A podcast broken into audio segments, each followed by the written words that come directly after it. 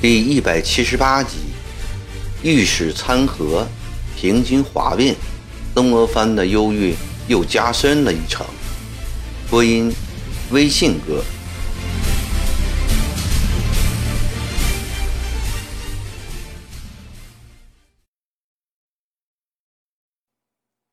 傅明阿好打发，但天下悠悠之口却难以堵住了。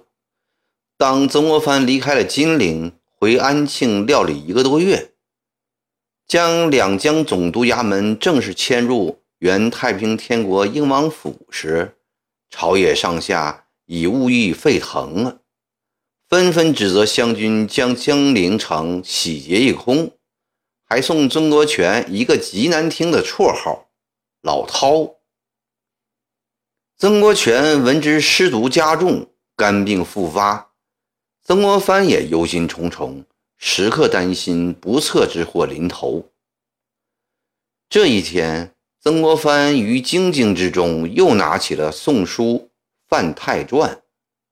当读到范泰对司徒王弘说：“天下物广而权要难聚，亲兄弟诚满，当身存将义。”这句话时，就觉得。这正是在对他和袁普敲的警钟。他提起笔来，在这句话的旁边加了一长串小圆圈，然后又在天头上批下一句：“楚大魏而兼享大名，自古能有几人深善莫路者？总需设法将‘权位’二字推让少许，减去几成。”则晚节渐可以收场耳。放下笔，他又想到袁普向来心境狭窄，正意用这些前人的故事去开导他，于是叫来了王金期，命他将此书送给九帅。为郑重起见，又做了一封短函：元帝左右，帝肝气不能平复。又怀忧郁，深为可虑。帝不必郁郁，自古有大寻老者，不过本身得一绝耳。帝则本身既正一绝，又赠送阿兄一绝。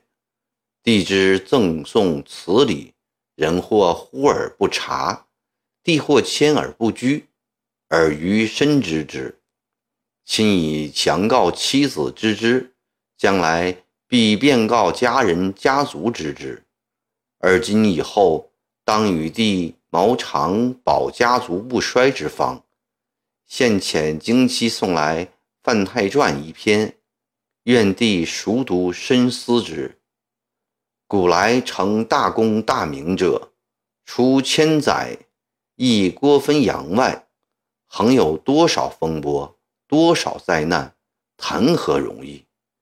愿与武帝兢兢业业，各怀临深履薄之惧，以济免于大利。经期刚走，哲差便送来一叠咨文，这是军机处照列抄送给各地巡抚、将军、都统的朝廷重要奏折。曾国藩小心地打开，一共有三份。他看着看着，心慌意乱起来，两眼模糊，最后竟冷汗浸透，面色发白，靠在椅背上，连站起的力气都没有了。原来这是三个御史的参折，全是对着他曾氏兄弟和湘军而来的。一是御史朱振奏陈金陵善后事。为兵勇易遣散，田宅易清还，难民易抚恤，商贾易招来。而曾国荃办善后，却先是扰民，毫无纲纪，遂使金陵城的善后越办越乱。奏请罢掉曾国荃的巡抚职务，另在朝中检责干员前去办理。另一份是御史廖世民奏曾国藩在湘乡葬其兄弟之事，邀挟县令干预公事，私设公堂，挟嫌报复，甚至以人头祭祖宗，致使县令每隔三五天便躲在屋里痛哭流泪，为曾四爷又要借其手杀人了。奏请朝廷命湖南巡抚严惩劣绅曾国藩，以肃相继。第三个是御史蔡寿祺奏湘军种种不法情事，罗列曾国藩、曾国荃、李鸿章、李元度、刘荣、鲍超等人纵容部属胡作非为，为这些年来湘军攻城略地。朝廷所得者少，所损者大。此次攻克金陵，皆因长毛气数已尽，非战之功。湘军本流氓之众，趁时而起，不少人已占军政高位，实非国家之福，成为不测之患。此辈只宜受以卑之，不能寄以重任。如此说来，湘军和我曾家兄弟简直不是功臣，而是罪魁了。曾国藩在心里凄凉地叹息。过了好长时间，他才慢慢清醒过来。御史本是可以封文言事，不必承担责任的。皇上对他们所言，也并不都认真追究。三分奏折。都仅以咨文形式超越，朝廷未有任何态度，所递送的对象也仅限于两江总督一人，这就意味着只是悄悄而已，并不想把它扩散开。想到了这一层后，曾国藩心里略微开朗了一些。他把赵烈文、杨国栋、彭寿仪等人都叫来，将咨文交给他们传阅了一遍。大家的看法与他一致。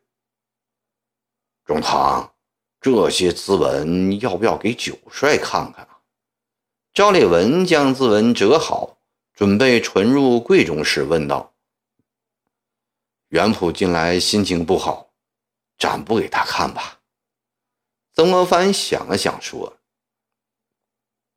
中堂，我们拟了一个折子。”把这些无事生非的乌鸦们痛驳一顿，不要让皇太后被他们的谎言欺骗了。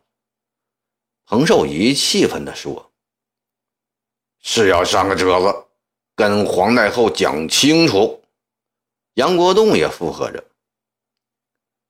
折子暂时不上了。”曾国藩捋着长须，安静地坐着，他的心境。已基本平息了，只将蔡寿祺的那份折子再抄两份，以我的名义转给李少泉、刘梦荣，由他们去向皇太后禀诬为好。还是中堂想的周到啊！赵烈文接着说，他从心里佩服曾国藩处事的老练。幕僚们刚走。一个亲兵进来禀告：“报停军营营官滕耀树在衙门外求见。”鲍超回四川省亲去了。停军由记名提督宣化镇总兵宋国勇统带，目前正在全力对付太平军康王汪洋海的人马。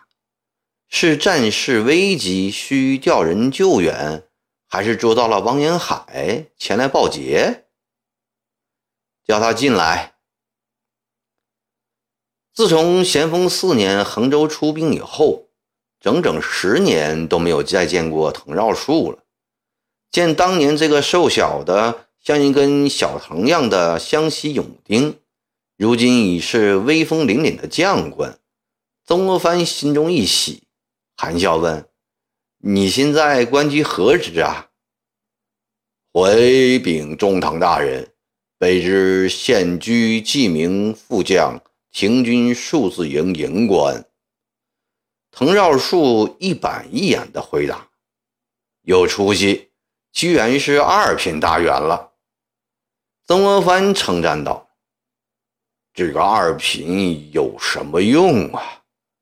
滕绕树不消地回了一句：“怎么能说没有用呢？”曾国藩觉得奇怪，听说要裁军了，像我们这种记名官，一旦离开了军营，便是老百姓了。莫说二品，就是一品也是空的。裁军的事情，曾国藩还没考虑成熟，他深知这中间的问题一定会很多。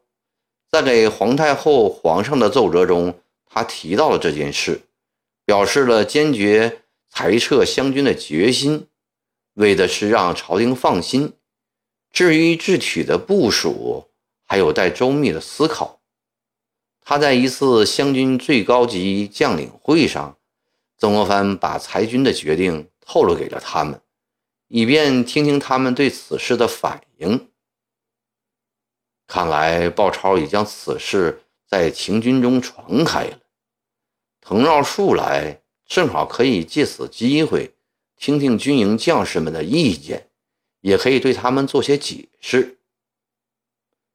绕树呀，曾国藩放下了总督的架子，以长辈的身份和蔼地说：“你百战辛苦，为国家立了功劳，乡里族里谁不尊敬？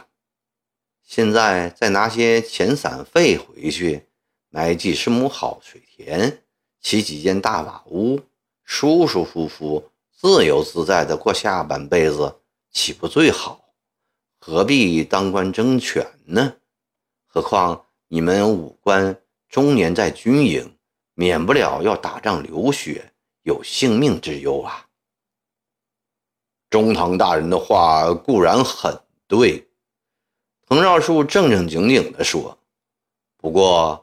买田起屋，在家里过日子，再好也只是一个土财主，哪里抵得上大将军操生杀大权、八面威风呢？这样说来，你们都不愿意遣散回籍了？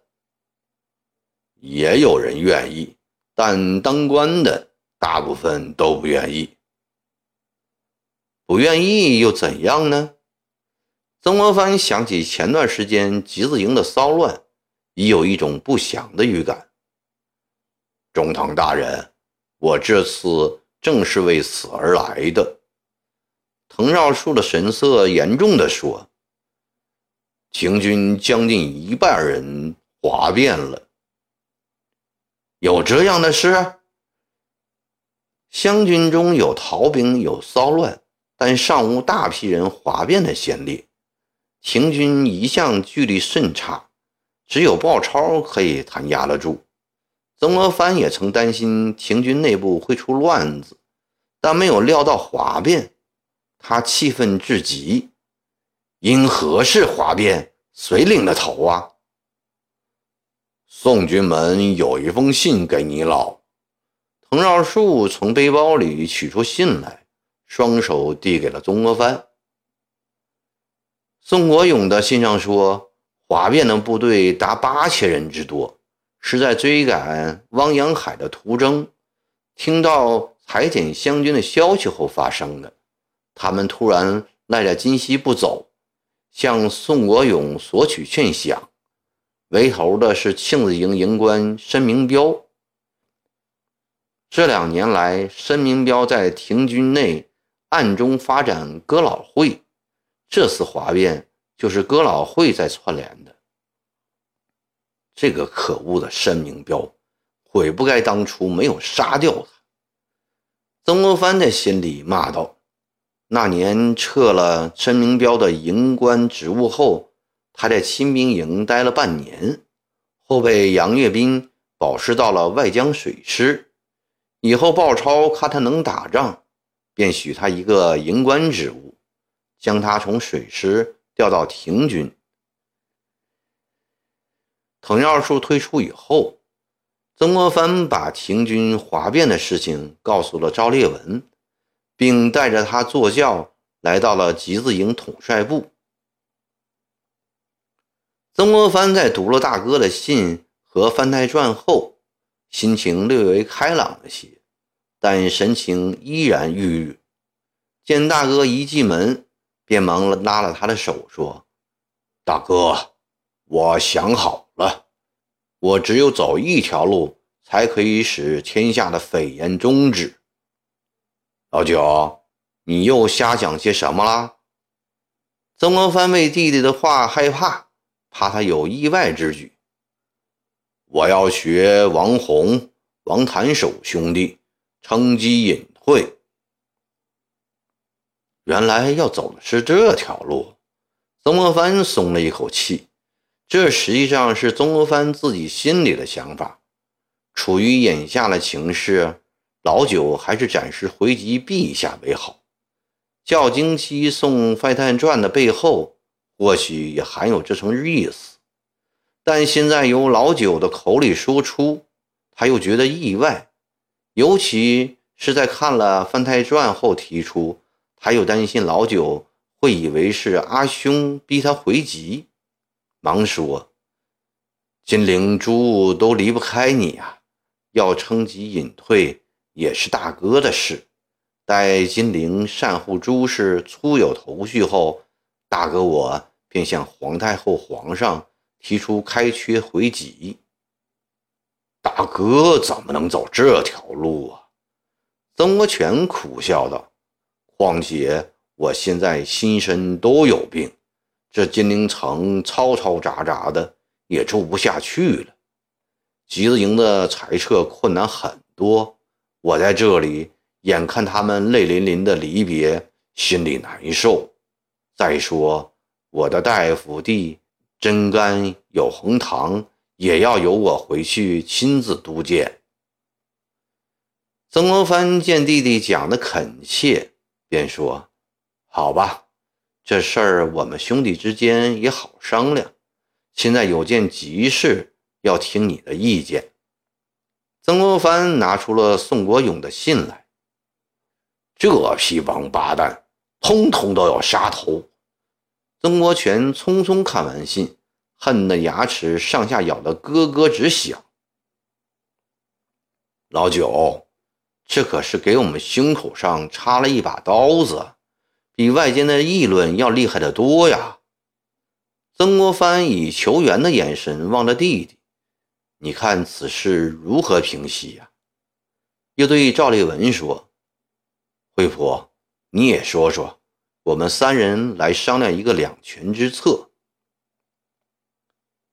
呃，卑职一定为中堂和九帅分忧。赵烈文怀着被信任的感激之情说着：“这个好办，叫彭玉菊、刘连杰带五千人马去缴他们的械，把申文彪押来。”曾国荃不加思索的冲口而出。这不成了湘军内部部的火并了吗？更给别人提供攻击的口实。曾国藩不同意这个简单的处理方法。这不是火并，是平叛。对这等叛逆之贼，只有彻底消灭，才能根绝效尤。曾国荃强硬地坚持自己的意见。是，倒是这样。不过八千哗变官兵消灭也不容易呀。曾国藩背着手踱着步，没有想出一个好主意，但他总觉得袁普这个办法不妥。呃，中堂九帅赵烈文沉默半晌后，终于开口了：“我揣摩中堂的意思，是想用较为稳妥的办法。”不很露声色的来处理廷军的哗变。是的，曾国藩点点头。卑职也觉得中堂的想法更为好些。九帅欲以武力消灭，虽干净彻底，但也不易做到。卑职以为，不露声色的处理办法，最好莫过于服。怎么个服法？曾国荃问。赵烈文这两年来为曾国荃攻金陵出过不少好主意，对他的才能谋算，曾国荃是佩服的。卑职想，申明标再蠢，这种时候他率部哗变，也绝不会去投靠长毛、李世贤、汪海洋，其目的大概是要在散伙之前多抢些金银财宝。听说秦军欠饷很严重，有的营半年没开过饷了。中堂和九帅如果认为可以的话，派我到金溪去走一趟，暂且稳住这八千人的心，使他们不至于把场合闹得更大。你用什么法子去稳定呢？曾国藩欣赏赵立文的主意。卑职能有什么能耐？还不是要借中堂和九帅的威望啊！赵立文笑了说：“我去金溪，第一告诉他们裁军的事，目前还没有进行，大家不要听信谣传，乱了自己的军心。”哦，曾国藩点点头说：“惠普，你可以这样对他们说。”关于裁军的事，曾某人正在等皇太后、皇上的谕旨。湘军如何裁撤，目前还没有个具体的方案。有关这方面的一切传闻都是没有根据的。是的嘞，集字营裁不裁，如何裁法，我都还没有底。只有鲍超是个木脑壳子，一听到风就是雨。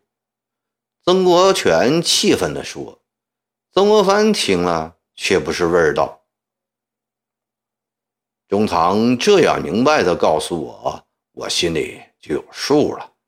我到金溪后，就把中堂刚才这几句话原原本本地告诉他们。惠普啊，曾国荃又开了枪。我看你干脆跟他们讲，就说。”裁军一事暂时不会动，过段时期再说。赵立文望着曾国藩，等候指示。曾国藩不能同意老九的话，但想起他刚才说的学古人隐退的那番话，觉得他已为自己做出了太大的牺牲，这件事再不能让他不高兴了。于是说。你就照袁普所说的，先哄他们一下也行。再一条，赵立文接着说：“向中堂讨三十万两银子，将廷军的欠饷一律还清。如此，大部分参加哗变的士兵就会回头的。”曾国荃忙摇头：“使不得，使不得。”你用三十万银子还清亭子营的欠饷，那其他营怎么办？哪有这多银子还债？袁普的话有道理。曾国藩思索良久后说：“不过廷军已经哗变，是非寻常，不撒点银子出去，看来难以平息。这样吧。”先从上海官洋税中提出十五万两银子，发放半饷。发半饷也行。赵立文说：“第三，请中堂授权给我宣布，凡参加这次哗变的官兵，一律不予追究。不能这样便宜了他们。”曾国荃又反对。大哥做一书，急召春婷回来，将此事交给他，让他慢慢的一个个的算账。袁普说的对，必须赶快将春婷招回来，但不必个个清算，要清算的是申明标等头子和哥老会的人。将这些人处置后，严谕各军各营，今后再发现有哥老会，不论闹事没闹事，一律严惩。犯参加哗变者，割杀不论。惠普这次去，我特授权给你，暂不追查，先平息下来再说，免得将他们逼上绝路。谢中堂九帅信任，卑职一定尽快将这次哗变悄无声息地处理好。赵立文站起来，坚定地说。